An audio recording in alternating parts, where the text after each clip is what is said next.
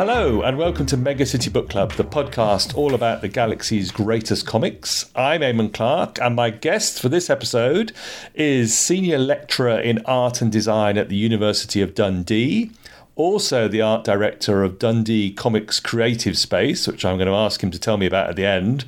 Uh, I guess, therefore, also part of what Tony Esmond refers to as the uh, Dundee Comics Mafia. It's Philip Vaughan. Welcome to the podcast, Philip. Hi, Eamon. Thanks for having me. That's great, thank you. I think we met uh, briefly at Thought Bubble when we sort of first mooted the idea of talking about this, didn't we? Yes, it seems like a long, long time ago now, and a lot has happened in between. But yes, we did, and uh, and we've we've met at, at other uh, events over the years. I think in in the passing, so it was great to be asked uh, to come on the show because I've been listening since uh, the first episode, and, uh, and, it's actually Simon who, who put, put me on to it uh, originally and uh, and sort of recommended, and so it's great to be to, to make it happen at last, and uh, yeah, I'm really looking forward to having a having a chat. Yes, our mutual friend Simon from episode one, um, a bit of a Dan Dare fan. We'll come back to that. Um, so, Philip, you know how we start with 2000 AD or comic origin stories. Tell us about your first experiences getting into comics. Sure. Well, being from Dundee, uh, born and bred, um, I, I, suppose it really goes back to DC Thomson's and the Beano and the Dandy. Uh, and everyone sort of grown up in this area, you know, we would get the local newspaper, the Dundee Courier. Parents would get that so, sort of delivered to the house, and uh, and uh, and and uh, suddenly, you know, around about age ten, the, the, the Beano and Dandy started appearing with it. So I, I, thought it was just by magic, but no, my parents had got the, the order from the newsagents.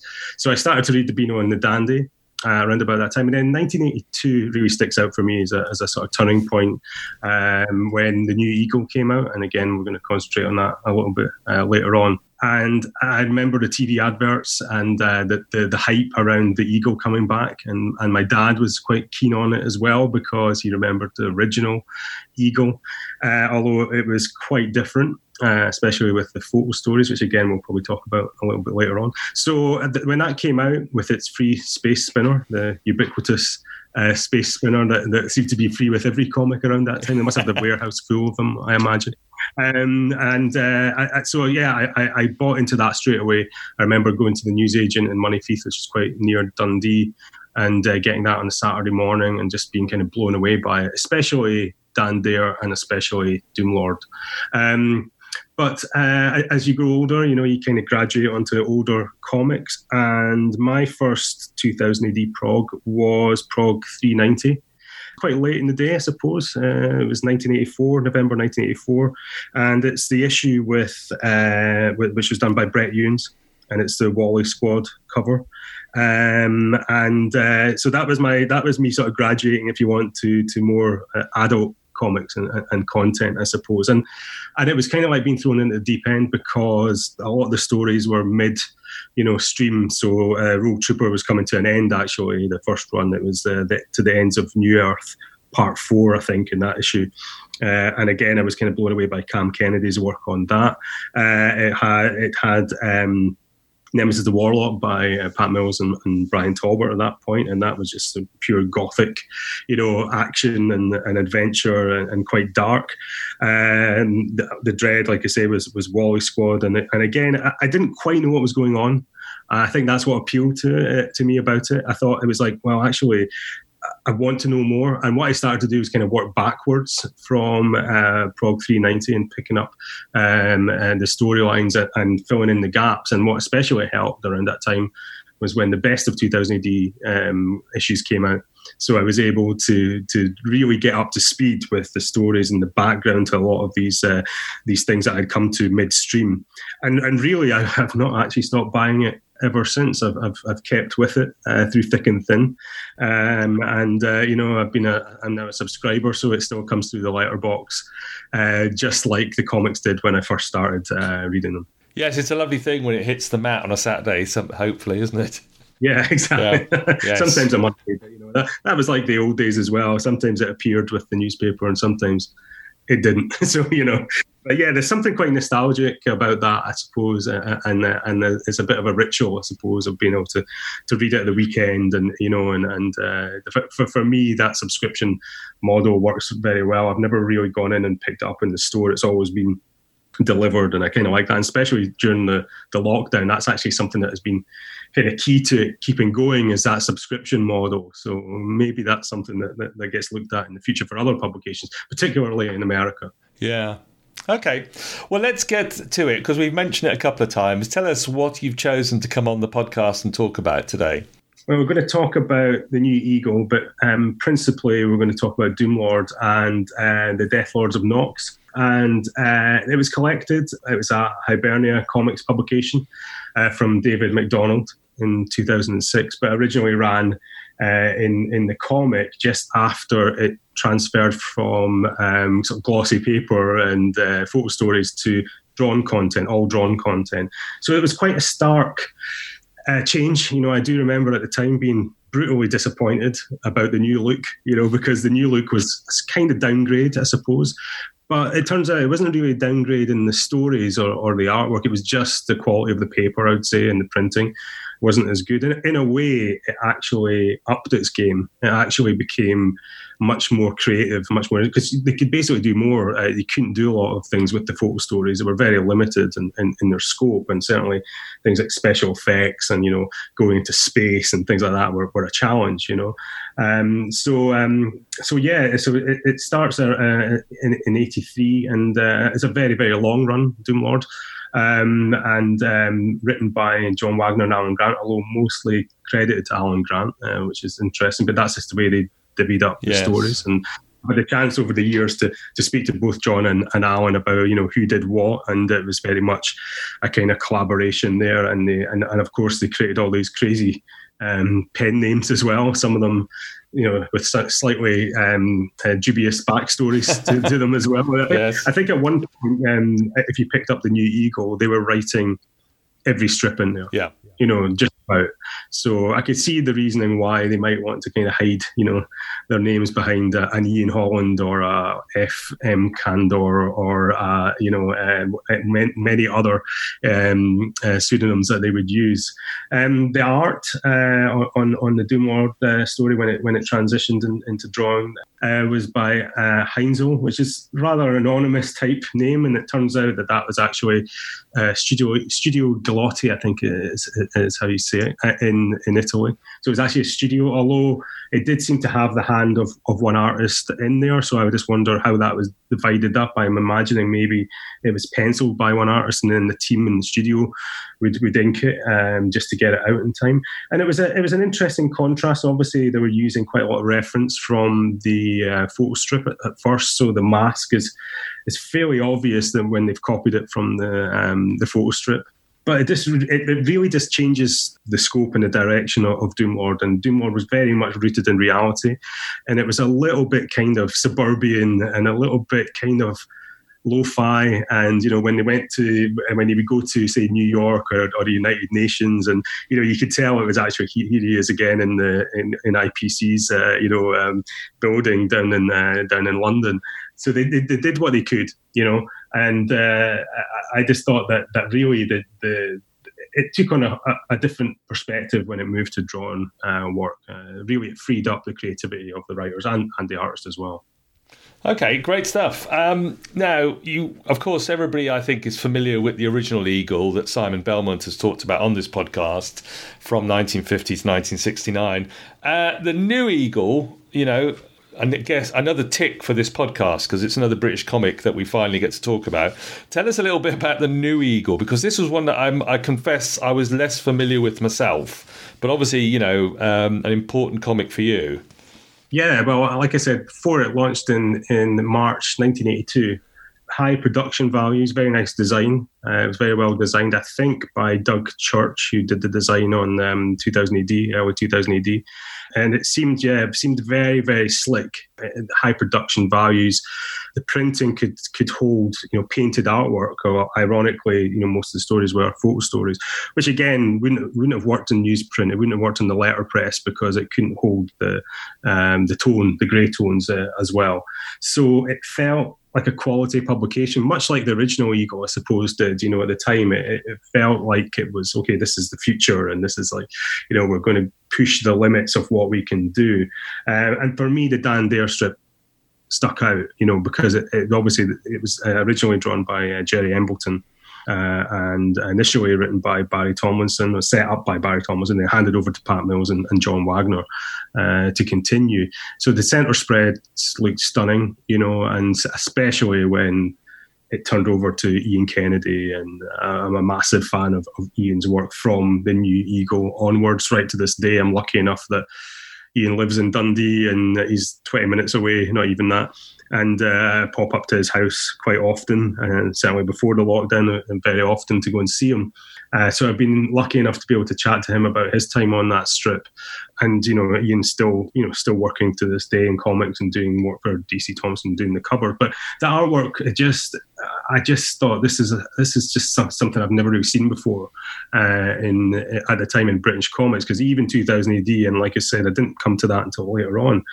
It suffered a bit from the, the letterpress, the, the printing standards not being great, you know. So uh, it was more of a black and white publication with you know flat colours, and I just couldn't believe that this was coming out every week. You know, the quality level um, was was was very very good, and and by the time Ian gets on to to Dan Dare.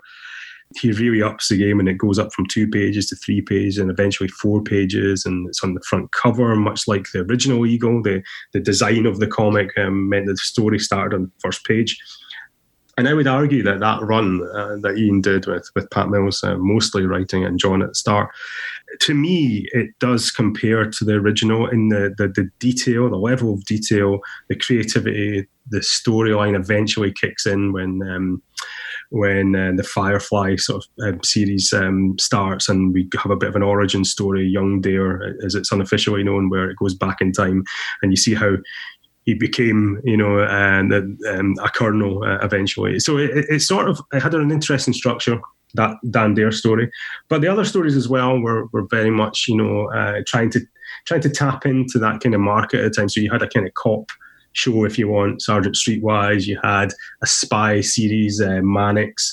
Um, the Tower King was a, a, very interesting sort of feature world gone wrong, um, amazingly illustrated by um, Jose Ortiz.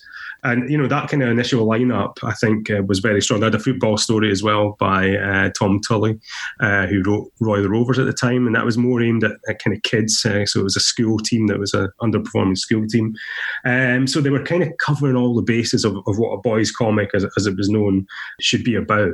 Uh, and for me, the, there was something I liked about every story in there and it also had articles as well. Although you know some of the articles worked better than than others, and certainly some of them haven't aged very well. But uh, it was a good read. You know, it gave you um, it gave you a lot uh, for the, the, the, 20 pence cover price. Uh, and uh, and you could actually, you know, you could actually kill time with it. You know, you could spend an afternoon reading it. Uh, it was it was challenging up to a point. I wouldn't say that, that it was cutting edge stories. That was still quite traditional. Uh, a lot of uh, a lot of the other creators in there were maybe coming from a more traditional background, from from older British comics. But I don't know. I just felt like um, it resonated with me. And as you've said, it you know it has a it because it runs for about twelve years, doesn't it? The New Eagle, um, yeah. with a few hatches and matches, as we've put it along the way, and it's got a, a great number of strips. I, I would guess we should point people at the Where Eagles Dare podcast, which specifically covers the new Eagle. Uh, and I have had Peter from that show on this podcast talking about, I think, Jose Ortiz and the 13th floor. And of course, I'll link to the Where Eagles Dare podcast when this episode comes out. We particularly would mention episode 23 because you're on that one, aren't you? Yeah, I mean, I was I was lucky enough to be asked, and they came on my podcast as well. So just just for an interest of uh, of, of, clarity, um, so we swapped out, I suppose. And uh, yeah, I came across that the the the Where Eagles Dare uh, podcast fairly late. I think they'd done quite a few episodes before I picked up on it, and I just really liked it. I liked the tone of it. It's uh, it's quite uh, light, uh, light-hearted. Uh, it's sort of it, it's sort of tongue in cheek and it pokes fun a little bit at, at some of the stories, and I, I love the the music they put under to bed the the, the, stories. And when we use like the, the Grange Hill theme tune when they're talking about Crow Street comp story, and they'll use uh, you know Dempsey and Makepeace when they're when they, when they're talking about maybe Sergeant Streetwise and things like that. So it's nicely produced. Um, it surprises me that they don't get more listeners. I think it, it deserves a bigger audience. So uh, maybe this is a, a nice shout out to them. Um, yeah, so I was asked to go on to talk principally about the run uh, of photo stories. It just come to the end of of reviewing the Eagle, the new Eagle, up until uh, it changed over to to the drawn content. So I was lucky enough to go on there, and and and uh, like I say, they uh, returned a favour by by coming on my uh, podcast, which at the time I was doing for uh, Comic Scene magazine. So that was that was great fun, and again, it's something that I could talk about you know forever. So stop me if I go on for too long. well, tell us. I mean, because when the new Eagle launches, the one thing that makes it uh, particularly distinctive. I mean, obviously you say higher production values than 2000 AD at the time. But the other thing, of course, as you said, is the photo strips, which again, um, slightly baffling to me. But can you tell us a little bit about how they uh, they came to be a thing? You know, was was it down to Barry Tomlinson and the original sort of editorial team? Yeah, I mean, as far as I'm aware, uh, David Hunt and, and, and Barry um, came up with this idea, obviously based on girls' comics at the time, which were very much uh, going down that that route, and you know had been for, for quite a while. And certainly in Dundee, there's everyone's got a story about how they were in, you know, a, a Jackie photo story at some point, you know, because uh, they'd pull people in, you know, off the street mm. almost you know, to be the actors uh, in these in these stories, and uh, so it was it was sort of it was uh, it was very unique to do that in, in, in boys comics if you want. Um, and a bit of a gamble and i'd say sometimes it worked sometimes it didn't. I think um, when you have the um, the collector stories for example which were the one and done you know, future shock type stories with a little framing device which was drawn and then you go into a photo story. It's a, a, little bit jarring. And the budget was a problem obviously. You know there was there was no budget so you get some very interesting cut and paste sort of special effects and you know uh, sometimes in camera trickery sometimes you know just someone with a scalpel you know sort of cutting the photo out and, and pasting it down. And and they, they did what they could.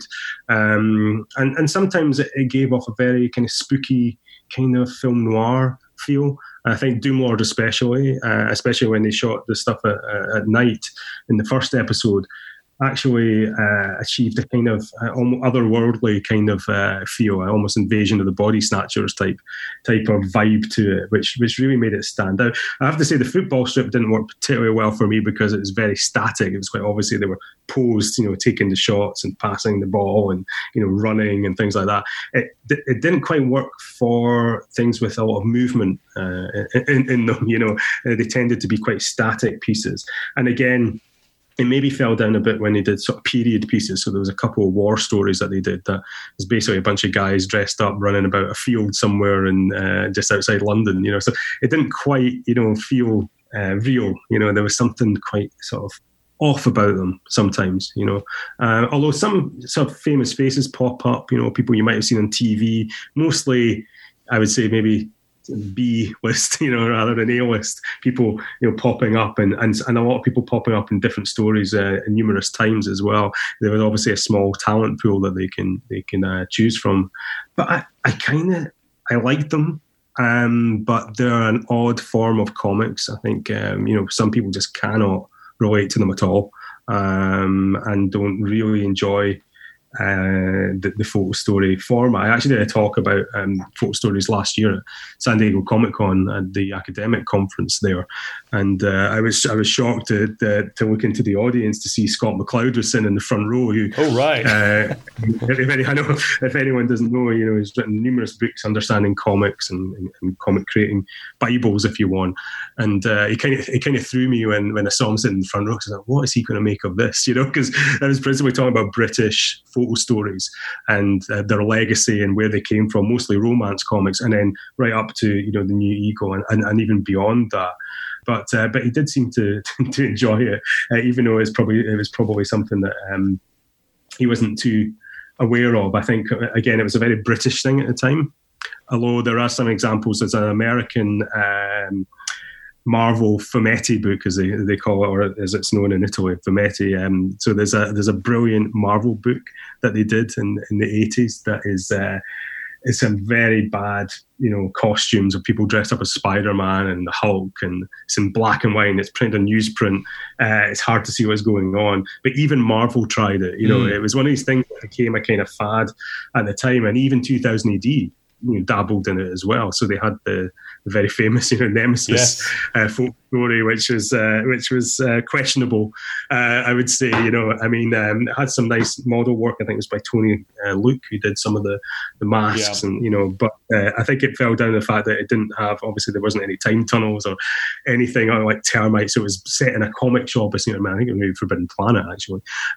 so it was set in a comic shop. At least one episode of it was. They did it a couple of times, and then I think they realised this isn't really going anywhere and went back to traditional art. So the photo stories, I suppose, they had uh, limits, they had budget issues. Um, I don't think they were overly popular with the readers, to be honest. Um, so, like I say, when when we move into the drawn content, I actually think once it gets into its stride, the new Eagle at that point when it turns to drawn stories is actually probably its strongest run. It's probably its golden age. Is between 1983 uh, when it when it turns to to that, and, and probably up to 1986, 87 before it goes through one of its uh, many revamps and many mergers. I mean, the amount of mergers it had is is kind of almost it was almost like one every you know couple of months. You're just waiting on the next comic to fold into it, and the Eagle always won out. You know, yes. it, it, never got into anything else. Um, which is maybe a shame. It maybe could emerge into 2000 AD at some point. maybe they could have kept some of the stories going. You know, like Computer Warrior, for example, which was initially run uh, written by um, John Wagner and Alan Grant. So yeah, the, the photo stories of their time, you know, challenging uh, to read and um, maybe not that popular.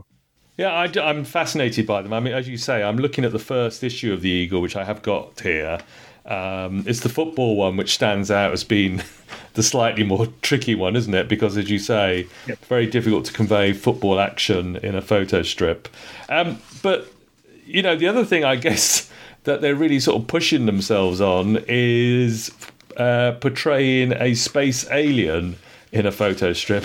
Tell us, for anybody who isn't familiar with him, tell, uh, tell us about the character of Doomlord and the Doomlord comic.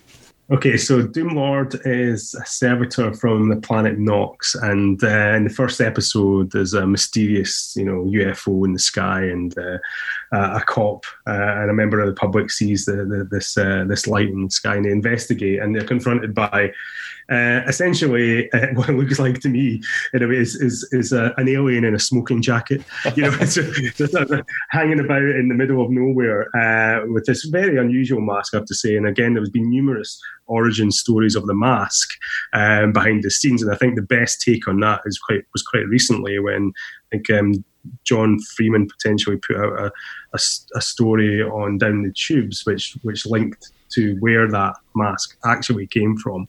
Um, so it did actually come from a, a, an agency that, that, that created masks and ended up, I think, in some sort of joke shop, according to John Wagner, where they picked up and and the outfit as well.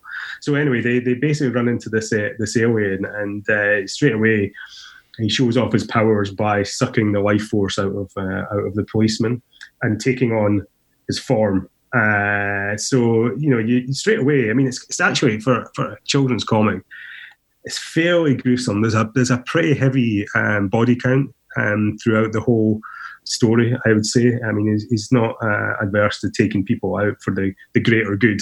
You know, and, and what happens is that a reporter kind of starts to catch on to the fact that strange things start to happen and people disappearing or people acting out of character.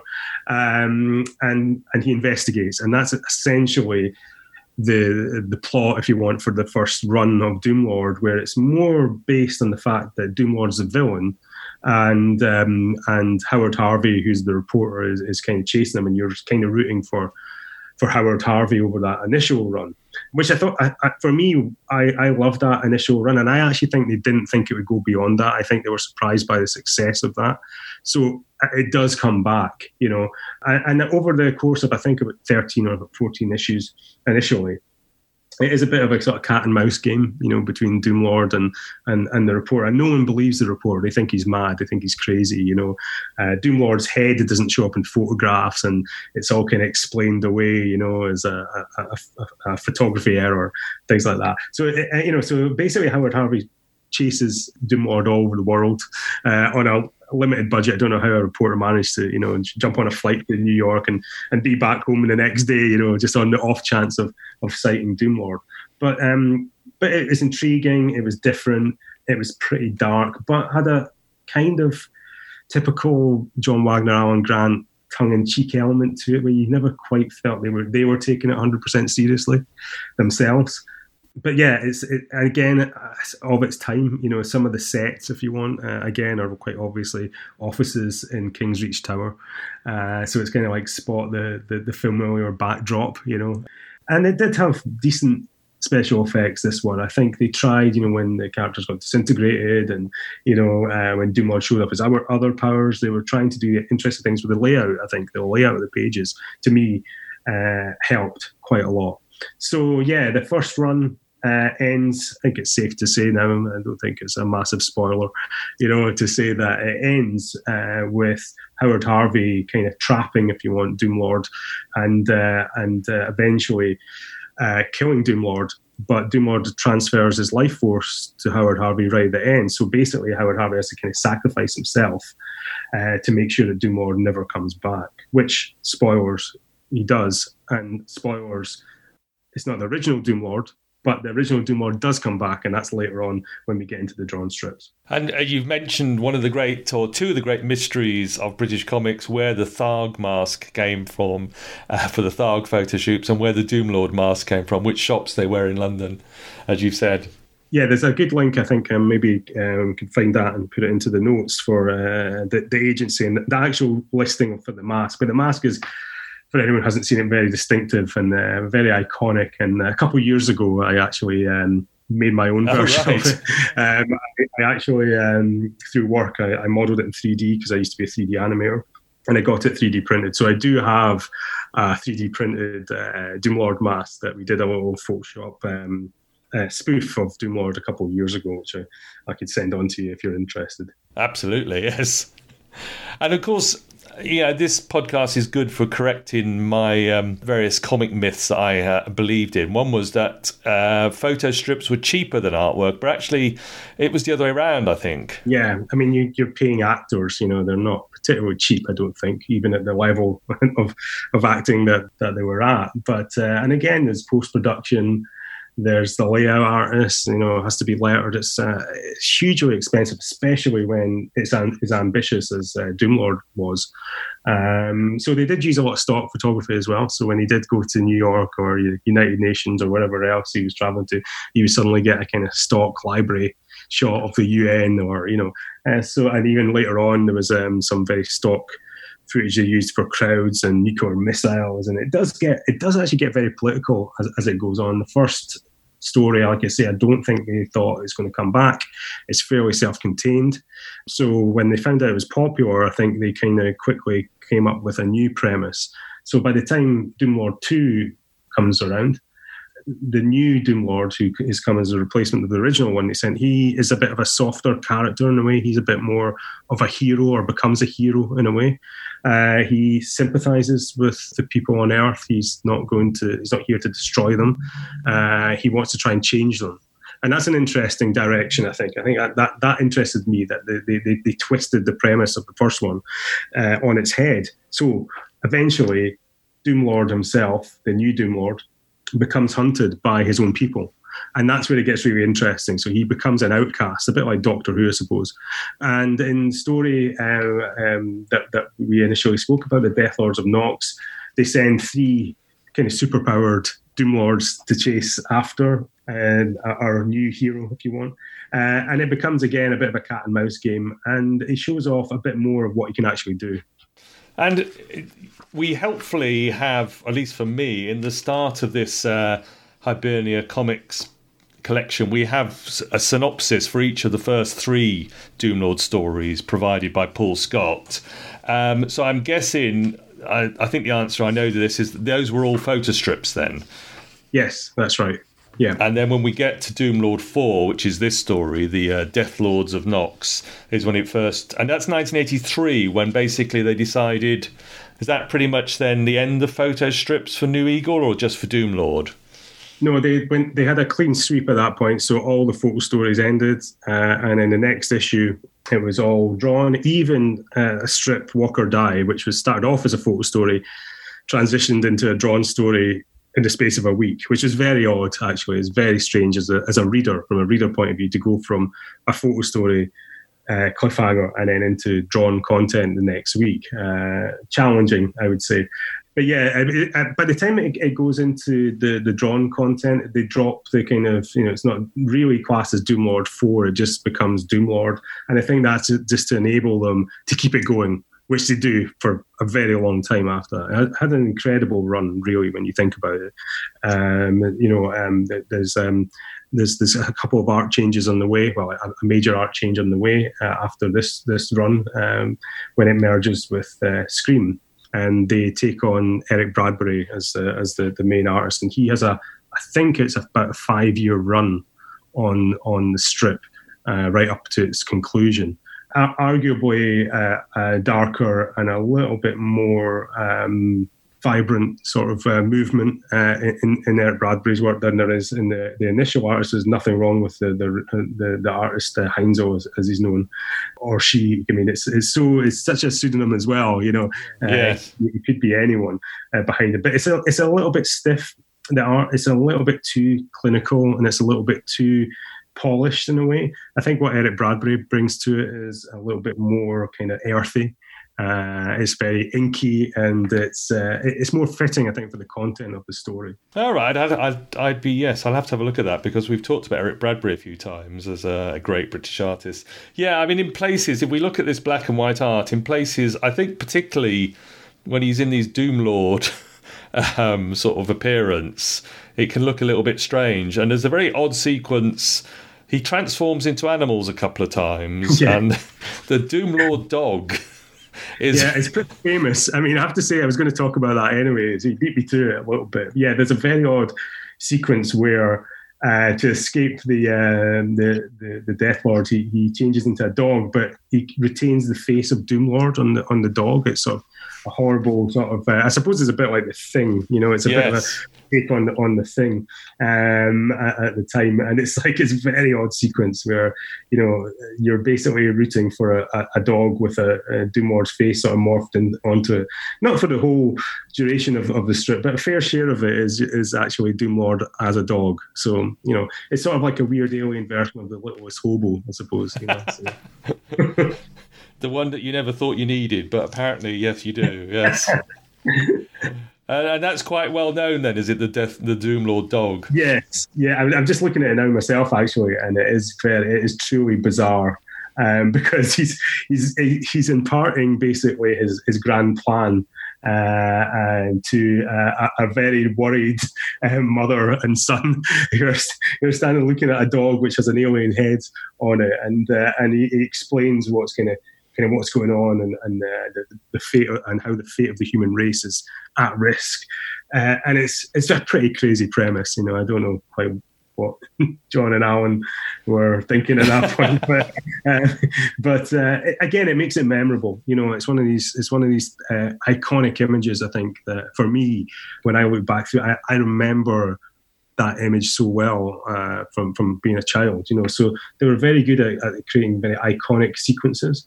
Um, for for me personally, there's a very interesting uh, part later on in the, in the strip when they uh, the, they have a battle and they, they, they the the Forth uh, rail bridge pops up, and you know, and it's like uh, they, so they start to move around the country a little bit, and I think they end up in Leeds at one point as well. And uh, I don't really think the Italian artist had much uh, references there. It was right. a couple of stock images because it could be anywhere. The, the, the police cars in particular look very uh, American and they don't look very British, you know. So there's there's weird things like that going on again, just by the sheer nature of how comics were produced at the time. Where again, if you're if you're uh, farming out the, the strips to to Italy, Spain, Argentina, you know, there's some of these sort of translation issues, I suppose, uh, or cultural issues that that pop up. And I think again, that's maybe what Eric Bradbury brings a bit more of a British feel to, to the comic, whereas this strip is sort of it almost lives in a world that's somewhere in between Britain and America,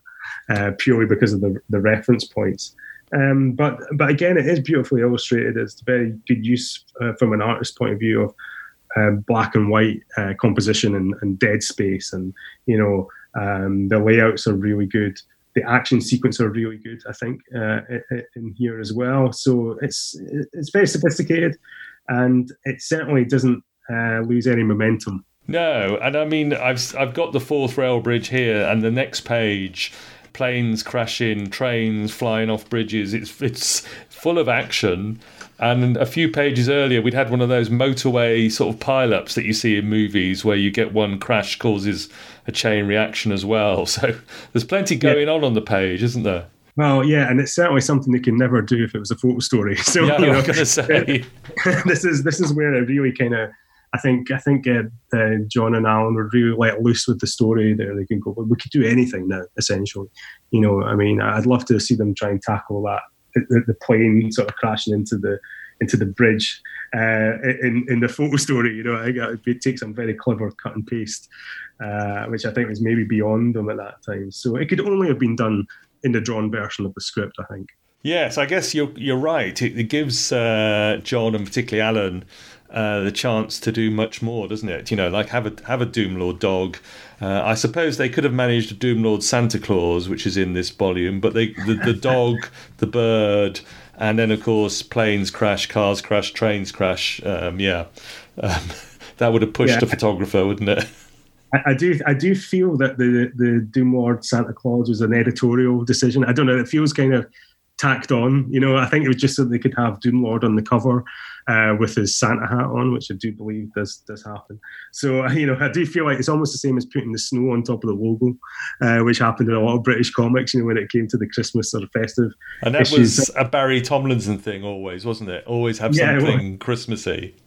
Yeah, I, I, do think Barry's hand was in that. Uh, you know, let's have Doomlord in a Santa hat. You know, I, I, that feels very Barry to me.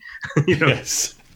Uh, and of course, he does. Um, he posts some of these covers on his Twitter account quite often when he's talking about them, especially as we get towards Christmas. So, uh, yeah, okay. And then you know, I guess the credit boxes mostly say uh, Alan Grant, um, although we know from John and Alan that sometimes it was just a question of who actually typed up the script, wasn't it? Who got the the credit?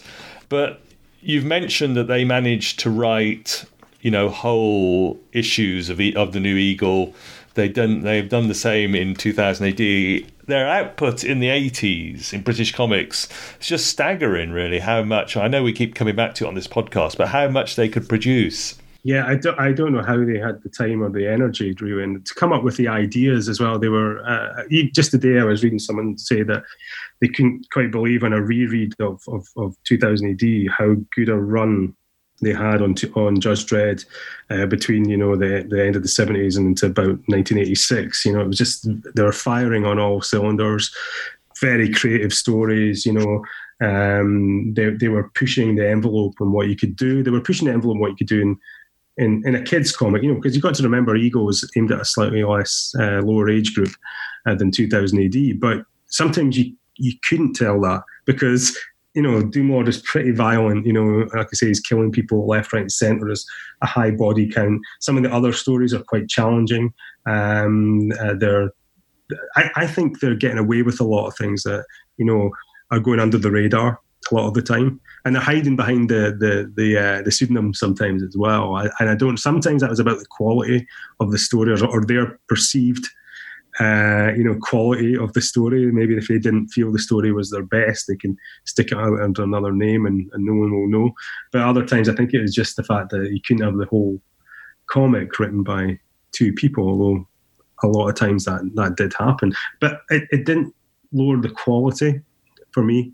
I mean, I, I, I enjoyed all these stories at the time in that run. I think it was just they were tapping into pop culture. They were looking at TV shows, films at the time. They were doing interpretations of of those kind of stories, uh, and, and others ran for years. You know, I, I was particularly fond. Uh, you mentioned earlier on uh, the Thirteenth Floor, and that came in from um, Scream I was particularly fond of the way that, that John and Alan, under the pseudonym Ian Holland, uh, managed to keep that going for I think it was around about five years as well. You know, it was a it was a long, long run for quite a flimsy premise. You know, really. like, you know, so they were able to take you know a, a kind of concept, an idea, and mine it for every single creative idea that they could, you know, over the years and keep these stories going and going. And again, that's that's clever because it's basically keeping you in work. You know, so I think uh, I think there was often this uh, accusation thrown at Tom Tully, who could keep these uh, pot boilers going forever. You know, he would start a story off, and eventually he did end up working the New Eagle and did pretty much the same thing on Dan Dare, where his stories would run for weeks and weeks and weeks. Um, sometimes you felt like there was a plot. Sometimes you felt like he was making it up uh, as he went along. Um, but he was a master at that. And John and Alan were of a similar uh, mindset and, and, coming from a similar background. They they were able to take concepts and keep them running. And I think it's interesting that that from this point onwards, it does feel like Doomlord is one continuous story. It doesn't feel okay. There's breaks in stories and there's new stories within the continuity of the the over arc, you know, of the, the, the story arc, if you want, over the years. To me, it feels like one continuous story from this point onwards. And the fact that it ran for so long and there's brilliant continuity within there as well, you know, when he eventually has a son, uh, which sounds very odd, but eventually has a son, that storyline runs kind of for years and it resonates for years and, you know, it takes it in a completely different direction. So that to me, the longevity of, of the strip, I, I found uh, astounding, really. Now, if you think about you know how often American comics reinvent themselves, and they, you know, they're constantly going resetting characters, and you know they'll lose that continuity all the time.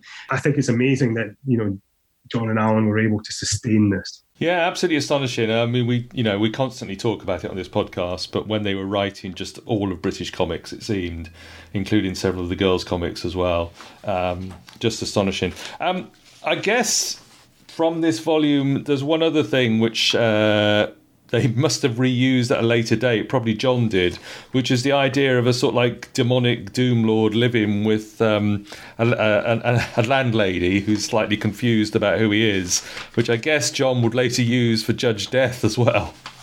Yeah, that, I think that was. I kind of think that was genius. So you know, I think that was um, that brought it down to earth, and um, it gave it that comedy element that it was kind of missing in the first um, three um, sequences when it was a photo story. So it, it, gave them a chance to do this kind of uh, almost sitcom uh, stroke soap opera uh, with the, the, the sisters and the the, the kids uh, and the landlady and the relationship between uh, um, Doomlord's alter ego Eric uh, Plumrose, he was a traveling salesman, and and the fact that they they would see him as a traveling salesman, but really he was an alien, you know. And there was lots of comedy moments within that eventually, even that though, they turn very, very dark, and it becomes part of the end sequence of the whole series years later, where the, the sister boys, one of the boys gets infected with Doomlord's blood, and and uh, and and, uh, and, and morphs into uh, a version of Doomlord, and it, it, it goes it goes crazy at the end. I mean, really does. You know, the, the ending of it, and it's actually kind of open ended. It's one of the most bizarre endings of a series I've I've ever seen. Um, I think it was rushed. I think they just had to wrap it up very quickly. I think I think they wanted it to come back, and it, by that point, British comics were changing, and the New Eagle was changing. So it, it was a real shame that it didn't keep going because I think lots of people have you know, uh, a longing to see it back in print or, um, or, or to continue, or you know, because it's such a it's such a great character. They were such great characters, um, but but basing it with that down to earth. It could be someone next door to you, you know, watching Coronation. You got obsessed with watching Coronation Street at one point, which is really bizarre. Um, you know, so I think I think what they're trying to do is just get it from a, a, a, reader's perspective at that point as well. So you had all this fantastical outlandish, you know, alien action, adventure, science fiction. And then at the end of it, it would all come back down to earth. And I, I found that really interesting. And like you say, it, it, there's a, a, similar conceit with the with the, the, the, the Judge Death story later on. So it's, it's too good a, an idea to waste, I suppose. And of course, it wouldn't be the Eagle comic uh, without Dan Dare, um, which you've mentioned. And as you say, it starts off with Gerry Embleton, who gives us a very sort of 1960s uh, classic looking Dan Dare. And then, as you say, it then I think particularly for the you know the cover images I recognise, but also the interior pages by Ian Kennedy, who just takes over and is uh, still, thank goodness, a comics legend. Yeah, I mean, I, I mean, Ian's Ian's the reason I got into doing what I'm doing. And, and like I say, it's, it's amazing I could get him in to do classes for me. He's done multiple classes for me. And just just uh, the end of last year, uh, he came in and gave a, a, class to to the undergraduate comic students on page layout and taking a script which was written by uh, Calum Laird, who um, he was a former editor of Commando. They came in and delivered a workshop, and you know Ian was uh, was there, and we got the students to lay out a page. And then Ian had, here's one I did in advance. And it was only meant to be a sketch, but of course, Ian being Ian, he finished the page off uh, completely. So we used that uh, in the class as a sort of, well, this is how a kind of master does it, you know? and it was really interesting to compare all these page layouts. So again, when, when Ian starts, I think for me, something that struck me straight away on Dan Dare was the double page spread and the way the page was laid out. Um, it was complex. It was. It wasn't just uh, boxed in. It wasn't a grid layout, um, but you could still read it. You know, it was still uh, obvious uh, how to transition through the panels, and that really interested me. And of course, it was beautifully painted. The line work was immaculate.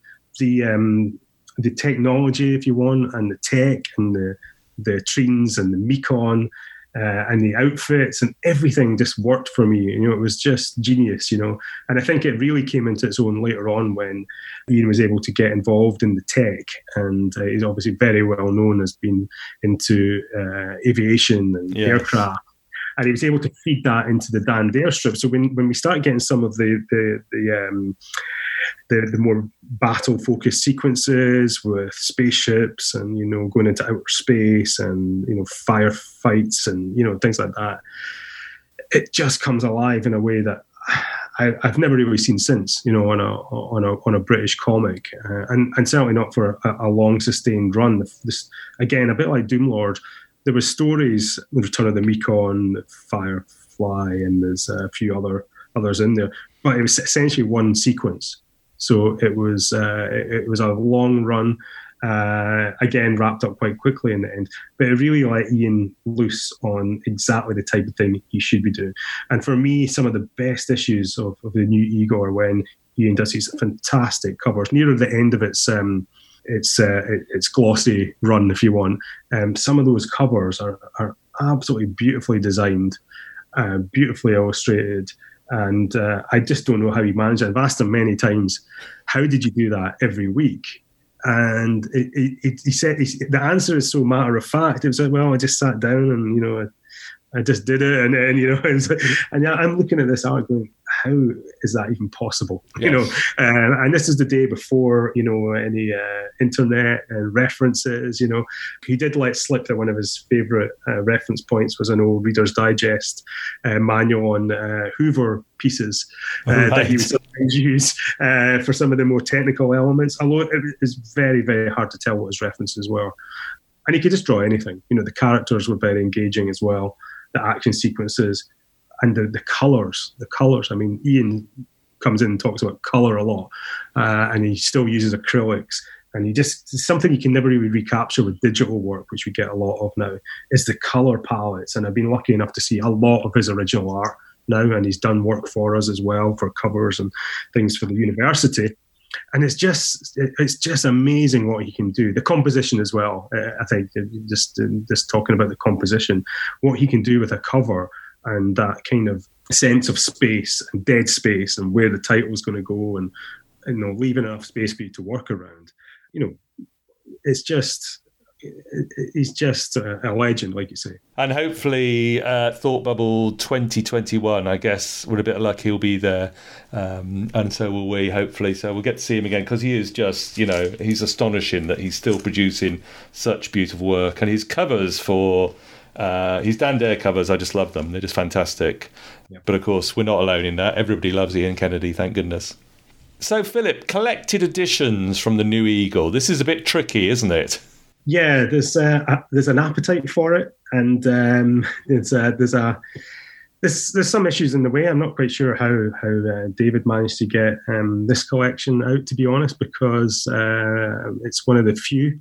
Um, it's owned uh, as as a, an entity, uh, Dan Dare and the other New Eagle stories by the Dan Dare Corporation. And um, people have tried, I think, to, including myself, actually, at one point, we were trying to do something with Doomlord, potentially and it's just uh, it's just a bit tricky, I think, to, to negotiate, you know. And I think uh, the there's there's not been as many reprints as as I would have liked to have seen, and I think there is a market for it. And it's a real shame. Like I say, David's done a few. He's done. He, he did do the the Doomlord book, which we're talking about, but he also did collections of the Tower King and um, the House of Daemon as well. I managed to get that one out, beautifully produced again. I mean, all all of uh, David McDonald's books, uh, the high the, the Hibernia comics are amazing. And I just bought the the most recent one um, just uh, this month, uh, Fantastic Adventures. Yes, yes, I've I've got that one as well. And it's just every book. I mean, I've got everything he's ever produced, you know. And, and I said as much on Twitter quite recently uh, because I just can't help myself because the content is very well researched, it's very well designed as well, and um, and the content is just he does his research so well, you know, uncovering some amazing unprinted work, uh, unseen work, behind the scenes work. You know, so the, the books that that David and thank, thank goodness someone has managed to to get some uh, new Eagle content out. Uh, I don't know how he's managed it because I'm pretty sure the margins might be quite tight. Yeah, and, and working that way. So uh, for me though, uh, the biggest crime, if you want, of British comics is that Ian's run on Dan Dare is not collected that's a real, real shame because the amount of people who want that book to happen is unbelievable. And there has been talk over the years of, you know, Rebellion maybe licensing it like they did with the 2000 AD Dan Dare. Yeah. And uh, there was talk about that being the third volume of that. There's a few issues with the double page spreads and how they work in a in a collected edition, but it can be done, you know. Um, and uh, I think you know, I think that that work it still holds up today as well. So it still looks, you know, it's got a contemporary edge to it. It's not of its time, I would say. So uh, it would hold up in, in the current marketplace. There might even be a new audience for it, depending on how you package it.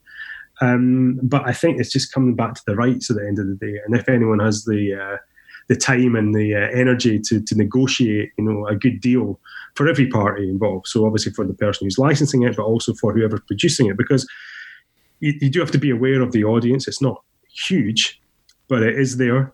Uh, and it would be, I think, economically viable to bring that out as a collection, a real top quality sort of coffee table edition. Yeah. You know, like, uh, like DC Thomson did last year. Uh, I was lucky enough to be asked to, do, to write uh, an intro to the Art of uh, Ian Kennedy uh, book, which DC Thomson produced and uh, they they went through the archives. They picked up art. They got Ian's involvement as well. Talk about some of the, the, the content, and it was beautifully designed. It was edited by Gordon Tate at DC Thomson and designed by an old colleague of mine, uh, Leon uh, Strachan, who I was at college with. And I think they did a fantastic job of packaging that and making it look contemporary cool, you know, but still having that historical element to it as well.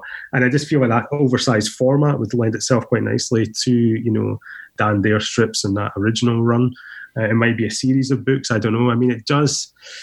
The, the, after the initial run uh, and after Pat Mills stops writing it, because it goes into letterpress at that point and different artists come in, it's maybe not quite as uh, creative as it is in its initial run. So it might be difficult to sustain it past the first large story arcs. But God, I'd love to see that. You know, I, I really that's that's on my sort of bucket list. Yes. I think of things to, to see or, or to even do. You know, I'd love to get involved in doing that. Maybe even scanning the art or if, what, what little art, original art still exists, and uh, or even you know working on touching up the the, the, the, the, scans from from the, the pages themselves. I don't know. I just think it, it, it needs to be out there from a historical point of view, from an educational point of view. It'd be fantastic to, to point people towards that uh, rather than have to go back to the original issues. And I, I do think there's there is an audience for it. It's fantastic. I have, I can see my copy from here as well, which I bought from Ian at Thought Bubble in 2019. So yes, uh, lovely. And of course, as you say, if we could have Ian's Dan Dare from the New Eagle collected in a similar format. Wow, um, you know, uh, I think you're right. I think there would be a market for that. People will buy Ian Kennedy stuff, but uh, the rights issues are complicated as ever. Yeah, well, hopefully, you know, hopefully they see the potential and what's happened recently with those things. I mean, I never really thought that DC Thomson would ever do an art of book dedicated to one artist like they did with Ian, and they did. So never say never. Yeah. I think. Okay. But in the meantime, we have to thank David McDonald and his Hibernia Comics uh, imprint for his fantastic collections, which include Doomlord, The Death Lords of Nox.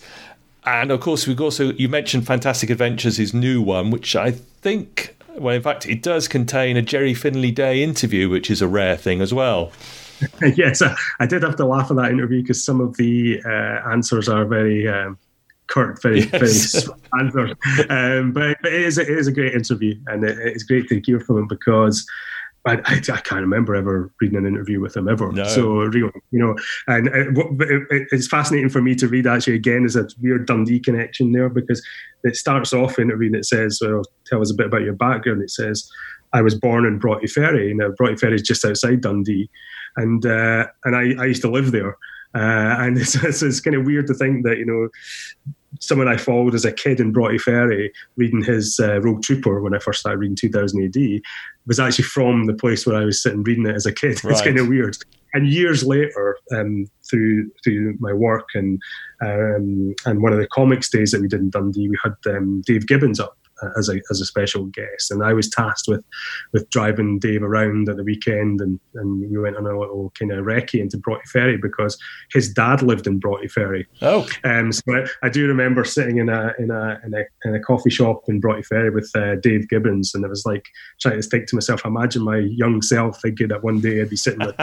Dave Gibbons in Broughty Ferry in a coffee shop, and then the his phone rang, his mobile phone rang, and he just held it up and, and he showed it to me, and he was like, oh, it's Brian Bolland. And I was like, oh, come on, this is ridiculous. you know, it doesn't get any better than this, you know. Um, so it all kind of comes back to, to Dundee, I suppose, or, or in that instance, Broughty Ferry. Um, but yeah, there, there's some brilliant, um, brilliant articles in in this uh, fantastic adventures. And again, I can't sing the praises of of, of, of uh, David's uh, uh, work enough. I think it's. Uh, I always look forward to the, to his next publication. I'm already looking forward to whatever he does next. Yes, me too. And I suppose I, I will link to David's Comicsy uh, store in the show notes for this episode. So have a look there and follow the links. Um, I guess the, the one thing we do have to say is, unfortunately, when they're they are limited print runs, so when they're gone, they're gone. Um, and many of these uh, collections that we've mentioned are no longer available. Um, amazingly, uh, Doomlord is still available for a fiver from that shop. So you know, hurry along. It's a bargain. it's a bargain. Yes, it is. probably one of the cheapest collections we've had on this uh, podcast. But uh, yeah, so we'll put a link to that. Um, I guess you know the the next question. I suspect I know the answer. What is your favourite story from the complete run of the New Eagle? Yeah, it has to be Dan Dare, and I've gone on about it. But there, there are others. You know, there are other things that pop up over over the years. But for me, nothing will will touch that initial run from issue one up until just after it transitions from the um, good quality print to the letterpress. That whole storyline and it kind of it kind of doubles back in itself and it, it, resolves in a very clever way. You know, uh, there's a plot point from a very early issue that comes into play near the end, which which ties everything together and wraps everything up beautifully. I, my only regret about Dan Dare is that maybe Pat didn't keep writing it, and and Pat's gone on the record a few times of why he stopped writing it. He just felt like he'd he'd given it all he could, and you know it's problematic, and he felt that kind of Frank Hampson guilt, I suppose. You know that it was never quite worthy enough of the original. Like I think every creator has done who's worked on Dan Dare since the original. Uh, they're always in the shadow, I suppose, of the original Dan Dare. Um, but for me, that initial run of the the great great great grandson of of, of, of Dan Dare really nailed it for me, especially the, the latter end when uh, it, it, takes on this kind of pseudo NASA type um, scientific, you know, well researched, as you imagine from Pat, kind of uh, element. And, and and Pat was kind of playing up to Ian's strengths as well. He said that as well uh, on, on, numerous occasions. So that run is unsurpassed. It, it comes back obviously again and again, Dan Dare, and it, it does diminish, I think, with each return. And eventually in 1987, they kind of, uh, Tom Tully takes it over and almost turns them into the Dan Dare he was writing in uh, 2000 AD there's a there's a kind of uh, moment where they, they, he dies and they age him up and he comes back and and he's suddenly got this uh, this gun uh, that, that that is he seems very proud of. You know, suddenly he's like swinging a gun around and he's got a team and you know all that's missing is uh, you know is a spaceship for him to jump onto and and you know I, I do feel almost like it's uh, unused um, plots from the the Dan Dare that didn't happen in 2000 AD. Uh, that's my view on it anyway. Uh, so it does kind of run out of steam a bit and then it gets reinvented a few times. And eventually the original Dan Dare comes back. At first, beautifully illustrated by Keith Watson, one of the original artists. But again, I think the storylines let it down. I'm a big fan of Tom Tully's work, but I just don't think those stories matched the artwork at that point. And so, yeah, Dan Dare for me, definitely favorite. But Doom Lord is right up there with it. You know, Doom Lord is like the one that that really was almost second and sometimes first place. It would, it would swap out, and purely for the, um, the, the longevity and how they managed to keep coming up with new concepts and the fun they were obviously having on it. You could just tell it comes through. You know, you, you know when someone's having fun on a project. You know when someone's struggling with a project, and you just know they're having fun with it. You know, and Eric Bradbury's artwork, if you ever get the chance, and again, it's beyond um, and David McDonald's uh, reprint it's never been reprinted. So, you know, you'd have to go back and, and source out the original issues. But Eric Bradbury's run is amazing. There's a couple of fill in issues from uh, Geoff Senior actually does a couple of issues where he's kind of mimicking Eric Bradbury's style. Uh, but it's it, it, I, I, cannot recommend that enough either. That is just something that I think uh, is something that you want to read the entirety of if you have the time. Excellent stuff, Philip.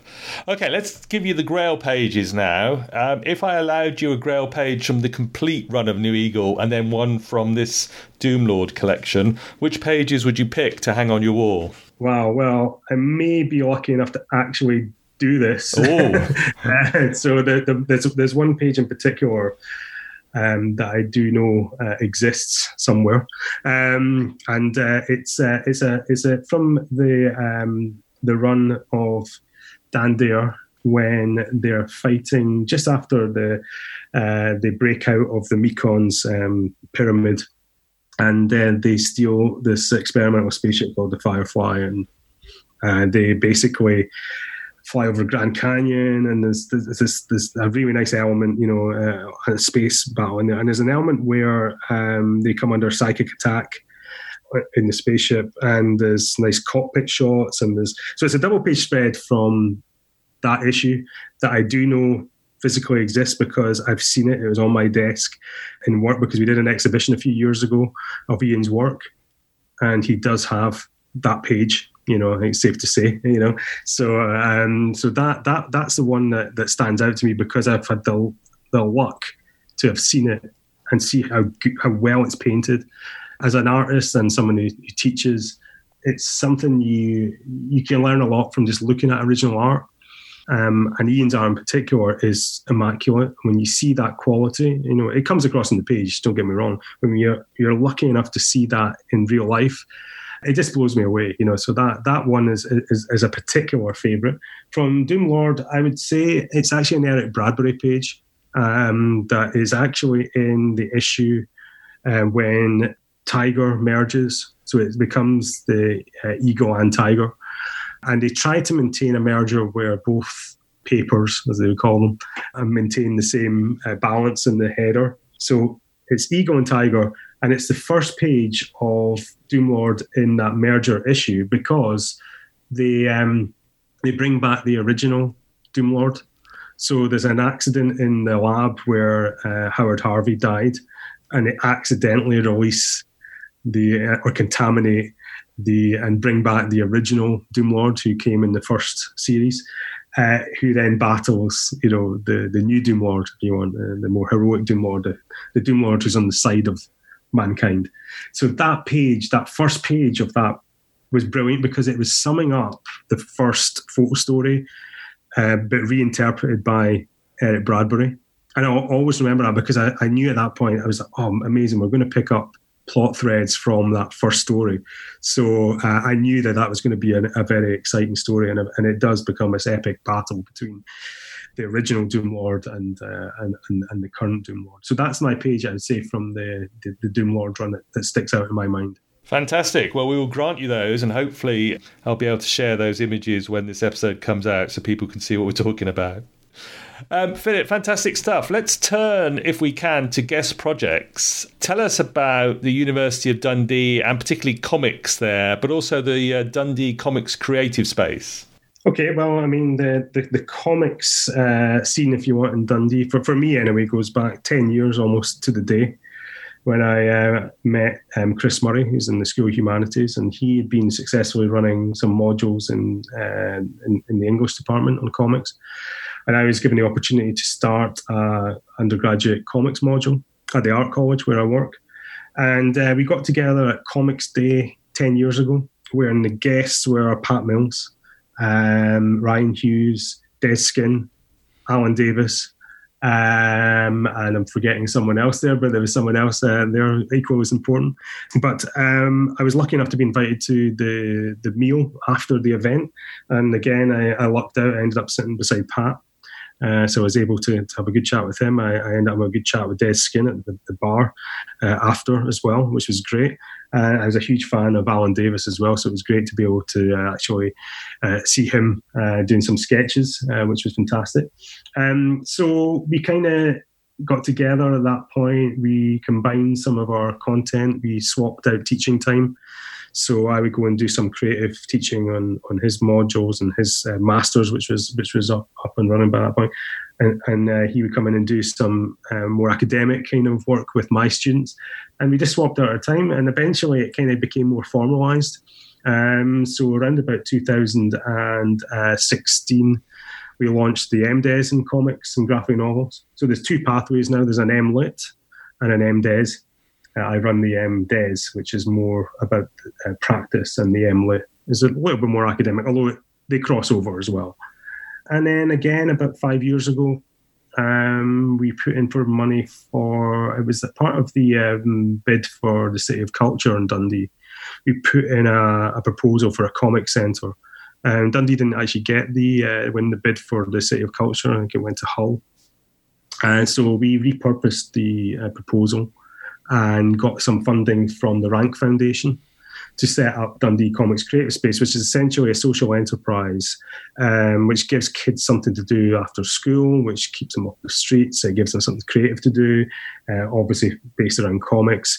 Uh, we managed to get a state of the art facility in a building called the Vision Building, which is where various games companies uh, exist and other creative companies and uh, up and coming new starts and things like that. So, an, an inspirational building and space to try and get kids to aspire to um, turn in their hand to this one day. You know, the creative industry, some people will turn their nose up at it. Some people will say, well, what's the point of that? Uh, you know, some people might question that going forward, given what we've been through. But I do think entertainment did play a part in this lockdown mm. and keeping people going. And, you know, and, and the creative industry's never stopped. You know, there's the content is still being produced. So comics, games, well, comics in the UK anyway, games, films, TV, especially streaming services, all have content that needs filled. Uh, uh, mostly on the creative side, so you have visual effects, you have animation, all needs to be produced. You know, it's kept going through the lockdown. Um, you know, um, different ways of production. For example, The Mandalorian uh, is all done with virtual sets, so actually can benefit from virtual working if you want, and the way we've had to work and adapt.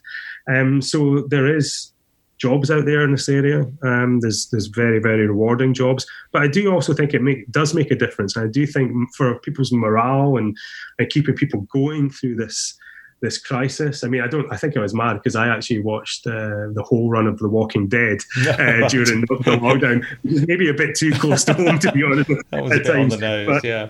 Yeah. So, um, but but I think it is important in, in these times, and and and coming out of this lockdown and coming into a possible you know recession of sorts or you know an economic kind of crisis, I suppose. You know, um, I think it's important that we have creative people in, in, uh, involved in that.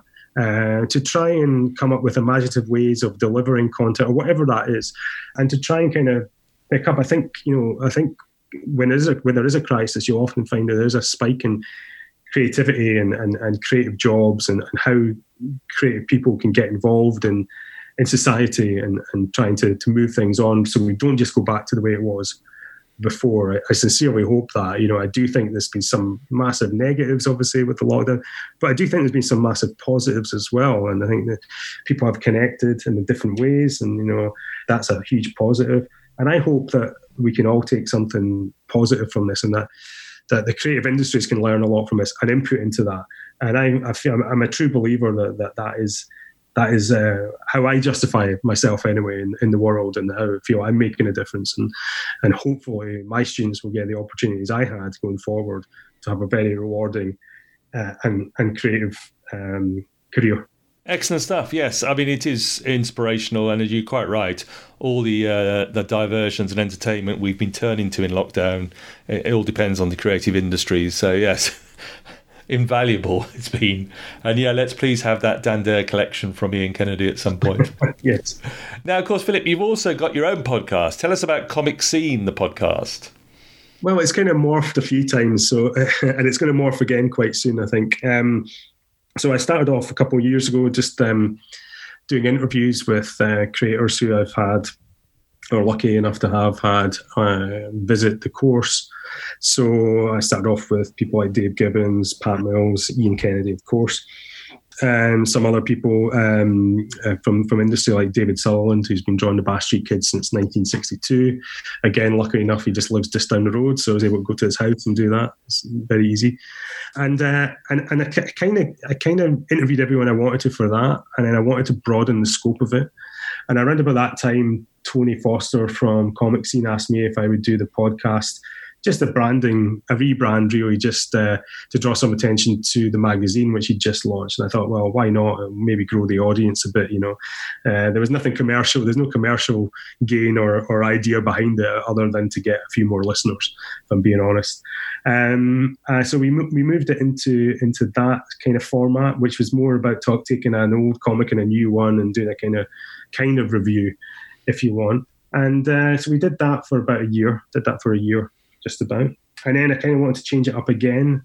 And I've been, I'm not going to lie, I've been struggling a bit with the format recently. I'm trying to reformat it. What I'd like to do with it next is turn it into a, a little bit more of an educational tool. I think something I've learned during the lockdown is that we've had to move a lot of our content online and our delivery online. And I think maybe the podcast would be a really good way of feeding into that and adding content to uh, for an educational purpose without being kind of pull faced and being kind of you know too stuffy about it. I really think we can maybe use podcasts as a tool as part of a suite of tools for educating and certainly educating in, in comics and other areas uh, as well. So my plan is, and I, I, had a I had a short list of people I'm wanting to talk to specifically about process. So I want to turn it into a kind of process led um, podcast. Uh, and unfortunately, though, the, the, lockdown got in the way a little bit of that kicking off. So you might notice there's there's not been a lot of content on there, and it, I admire you for for fight for pushing through that along with everything else that you obviously do. So you know, I admire you for, for getting through it because it definitely. It definitely, I, I definitely lost my way a little bit on it, and, and various some other things in my personal life got in the way as well. Um, so I couldn't really do what I wanted to do with it. But now everything's back on a, an even keel, I do want to take it into that direction uh, and and talk to artists, writers, creators across a range of different areas uh, and genres, and and and really get to grips with how they produce the work, and and maybe uh, have some video content in there as well. I think you know. Zoom and you know we use Teams at work as well, and you know using that format to share screens and share process and use digital, you know, capturing of, of process where we can, to me appeals to me, and, and, not just in an entertainment level, but from an educational point of view as well. And I think you get a bit more out of the podcast if you want if I take it in that direction. So that's the plan as it stands. I've got a short list of people who have already agreed to be uh, victims, if you want, uh, in the in the reformat of, of, the, of the podcast. So uh, it's still um, available at SoundCloud. Sound, sorry, SoundCloud.com slash comic scene. Um, but I'll probably rebrand it once I go into this more educational format, if you want. Uh, so that's uh, where the content is. There's a lots of content there already. Uh, the back catalogue is interesting. You can pick and choose um, what you listen to there. Um, but yeah, that's where it's going next. Uh, so if you keep an eye on space within the next couple of months, I'm hoping to get uh, at least the first couple of episodes out of that. Excellent stuff. So there will be several links in the show notes for this episode, including a link to your podcast as well, Philip. We'll put that up there as well. Great stuff. Philip, thank you so much for coming on the podcast and giving up your time. Um, I'm delighted I finally got somebody from Dundee on. I felt like it was a gap for the podcast. We had to talk to the heart of British comics. Well, if you want to uh, get someone else on Dundee, I'm sure Chris Murray or, or Golnar Nabizadeh or other colleague in comics would be willing to come on the show at some point in the future as well. We will have to set that up as well. Thank you so much. And thank you to everyone for listening to Mega City Book Club. Uh, find all the details at megacitybookclub.com, including uh, links to all of Philip's other projects. Follow us on Twitter, Facebook, Instagram, the 2000 AD forums, and Spotify, or email me with book suggestions or comments at mcbcpodcast at gmail.com. And that's it. Until next time, when we're passing judgment on another great book, uh, it's a goodbye from me and from Dundee. Goodbye from me.